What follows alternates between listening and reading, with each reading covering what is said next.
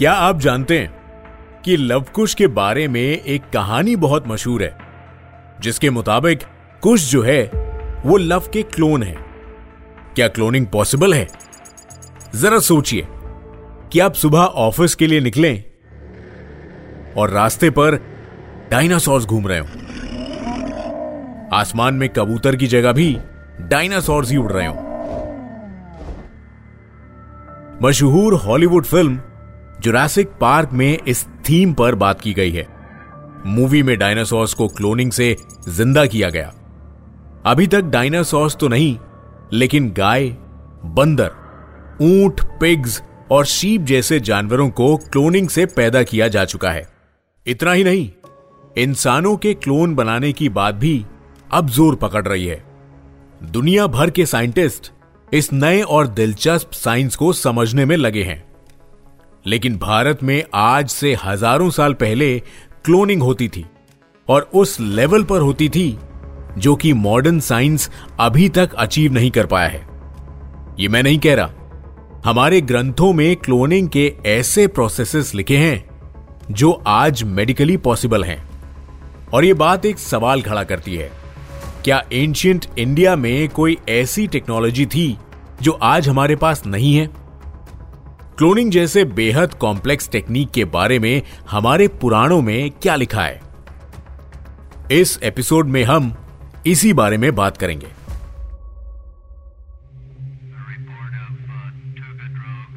Mysteries theories and the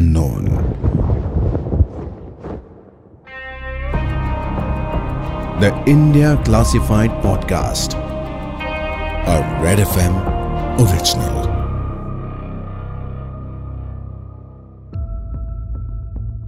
नमस्कार। India classified में आपका स्वागत है। मैं हूँ पूरब और इस पॉडकास्ट में हम डिस्कस करते हैं कुछ ऐसे सवाल जिनके जवाब दुनिया आज भी ढूंढ रही है। अगर कोई ऐसा टॉपिक है जिसके बारे में आप जानना चाहते हैं तो हमें मैसेज करके ज़रूर बताइए। डीएम कीजिए at the rate red F M podcast पर, या फिर मेरे insta handle at the rate RJ Purab पर। दुनिया में कोई भी दो लोग एग्जैक्टली exactly सेम नहीं होते। हमें यूनिक बनाता है हमारा जेनेटिक मेकअप मतलब हमारा डीएनए आधार कार्ड की तरह सबका डीएनए भी अलग अलग होता है। हालाँकि 1996 में कुछ साइंटिस्ट डीएनए को रेप्लिकेट करने में कामयाब हुए। तारीख थी 5 जुलाई 1996 जगह थी स्कॉटलैंड का रॉसलिन इंस्टीट्यूट। कई महीनों के एक्सपेरिमेंट्स के बाद उस दिन एक लंबा इंतज़ार खत्म हुआ। इंस्टीट्यूट में एक भेड़ का बच्चा पैदा हुआ था। या यूँ कहिए कि क्लोन किया गया था। जी हाँ, साइंटिस्ट ने मानो भेड़ की एक कार्बन कॉपी बनाई थी। इस बेबी शीप का नाम डॉली रखा गया। मॉडर्न वर्ल्ड में ऐसा कुछ पहली बार ही हो रहा था। रॉसलिन इंस्टीट्यूट ने इतिहास रचा और दुनिया भर के लोगों की नज़रें रॉसलिन इंस्टीट्यूट पर पड़ी। इस बात को पूरे तीन दशक भी नहीं हुए। तो फिर हज़ारों साल पहले लिखे गए ऋग्वेद और विष्णु पुराण में क्लोनिंग का ज़िक्र कैसे है? ऐसा क्या हुआ था कि उसके बारे में सात अलग अलग संतों ने अलग अलग समय पर लिखा। किस्सा कुछ ऐसा है। रुभु, वज्र और विभु नाम के तीन भाई थे, जिन्हें एक साथ रिभूस कहकर बुलाया जाता था। रिभूस के पेरेंट्स बूढ़े और बीमार हो रहे थे। तीनों भाइयों ने सोचा कि उनके ज्ञान की सच्ची परीक्षा तभी होगी जब वो अपने माँ बाप का दर्द कम कर पाएँगे। कई एक्सपेरिमेंट्स बाद रिभूस ने आयुर्वेदिक मेडिसिन से एक फॉर्मूला निकाला। इस फॉर्मूले से एक ऐसी दवाई बनाई, जिसके पीते ही रिभुस के पेरेंट्स फिर से जवान हो गए। आम लोगों के लिए यह किसी चमत्कार से कम नहीं था। रिभुस इतिहास के पन्नों में अमर हो गए। लेकिन वो यहाँ रुके नहीं। उन्होंने एक्सपेरिमेंट्स जारी रखे और फिर एक गाय का क्लोन बनाने का फॉर्मूला निकाला। क्लोन बनाने के लिए उन्होंने पहले गाय की पीठ से थोड़ी स्किन एक्सट्रैक्ट की, क्योंकि रिभुस को पता था कि स्किन के एक छोटे से सैंपल में उन्हें पूरी डीएनए इंफॉर्मेशन मिल जाएगी। फिर उन्होंने इस स्किन सैंपल के सेल्स मल्टीप्लाई किए और इस तरह रिभुस गाय का क्लोन बनाने में सक्सेसफुल हुए। ऋग्वेद की चौथी किताब में लिखा है कि इस क्लोन्ड गाय को उन्होंने विश्वरूपा नाम दिया। विश्वरूपा के बाद रिभुस ने इंद्रदेव के रथ के लिए दो ताकतवर घोड़े भी क्लोन किए। पुराणों में ह्यूमन क्लोनिंग की बात भी की गई है। एक फ़ेमस कहानी है राजा वेन की। वेन एक बेहद क्रूर और अत्याचारी राजा था। उसने गाँव, शहर और जंगल हर जगह तबाही फैला दी थी। सिर्फ़ इंसान ही नहीं, बल्कि भूदेवी, यानी मदर अर्थ भी राजा वेन के पापों से तंग आ चुकी थी। इसीलिए एक बार भूदेवी ने अपने सारे नेचुरल रिसोर्सेज ब्लॉक कर दिए। ज़मीन में अनाज, पेड़ और फल फूल उगना बंद हो गए। वेन की गलतियों की सजा अब पूरी मानव जाति भुगत रही थी। भूदेवी को फिर से मनाने का एक ही रास्ता था। राजा वेन का अंत। इसीलिए कुछ साधुओं ने मिलकर वेन को मार दिया। लेकिन अब एक और सवाल खड़ा हो गया था। वेन के बाद सिंहासन पर कौन बैठेगा? वेन की कोई संतान नहीं थी। लेकिन लिखा है कि तब साधुओं ने मरे हुए वेन के दाहिने हाथ से एक क्लोन बनाया, जिसे पृथु नाम दिया गया। पृथु में सिर्फ़ अपने पिता का डीएनए था। उनकी हैबिट्स नहीं, वो अपने बाप से बिल्कुल अलग था।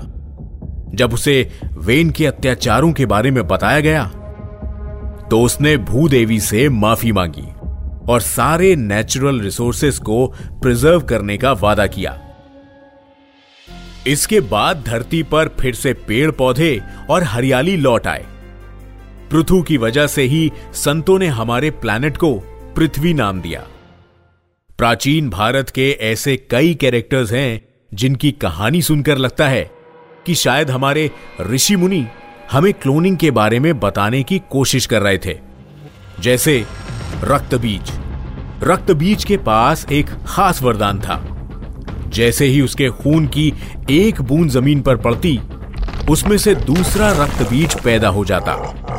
मतलब रक्त बीज के अनगिनत क्लोन्स बन सकते थे। रामायण में भी क्लोनिंग का ज़िक्र है। रामायण के कुछ रीजनल वर्जन के हिसाब से माँ सीता अपने बेटे लव के साथ ऋषि वाल्मीकि के आश्रम में रहती थी। एक दिन सीता माँ लव को आश्रम में छोड़कर जंगल में लकड़ियाँ लेने चली गई। सीता के जाने के बाद ऋषि अपने कामों में उलझ गए। दूसरी तरफ़, लव अपनी माँ को ढूँढने के लिए चुपचाप आश्रम से निकल गया। जब ऋषि को समझ आया कि लव घने जंगलों में अकेला चला गया है, वे डर गए। उन्होंने मान लिया कि कोई जंगली जानवर उस छोटे से बच्चे को खा गया होगा।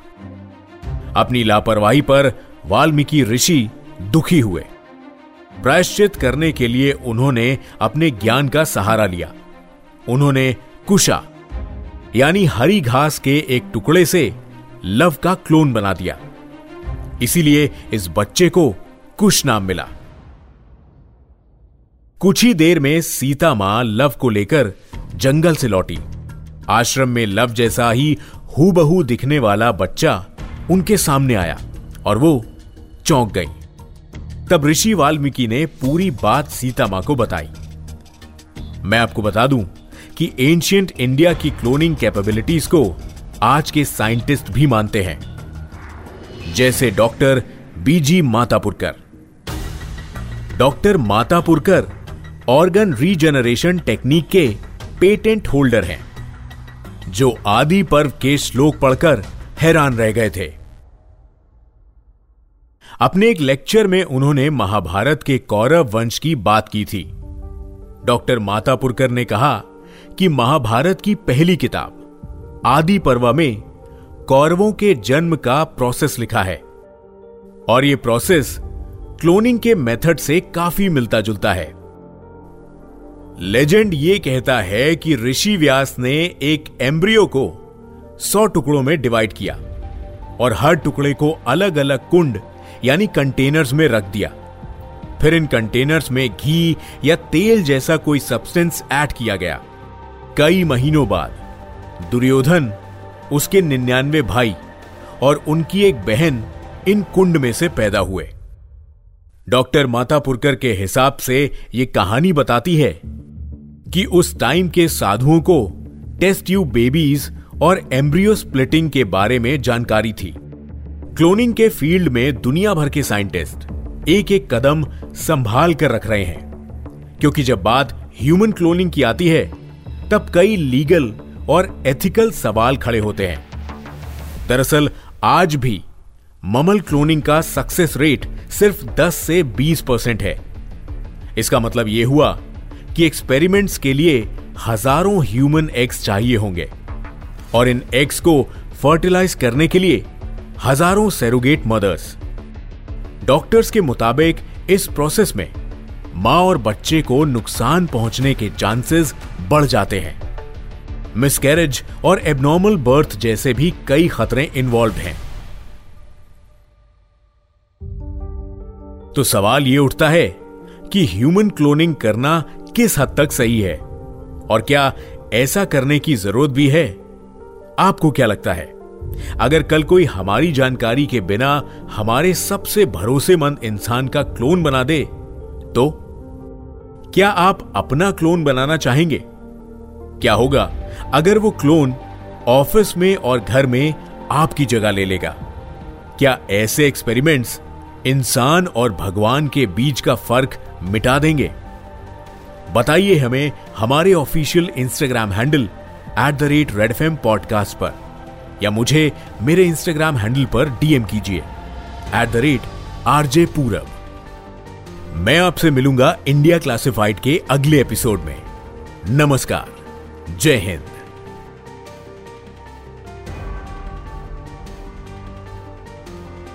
You are listening to red podcast India classified written by Mihir Joshi audio design by Ayush Mehra creative direction by Dhruv Law. Send your feedback and suggestions right to us at podcast at redfm.in.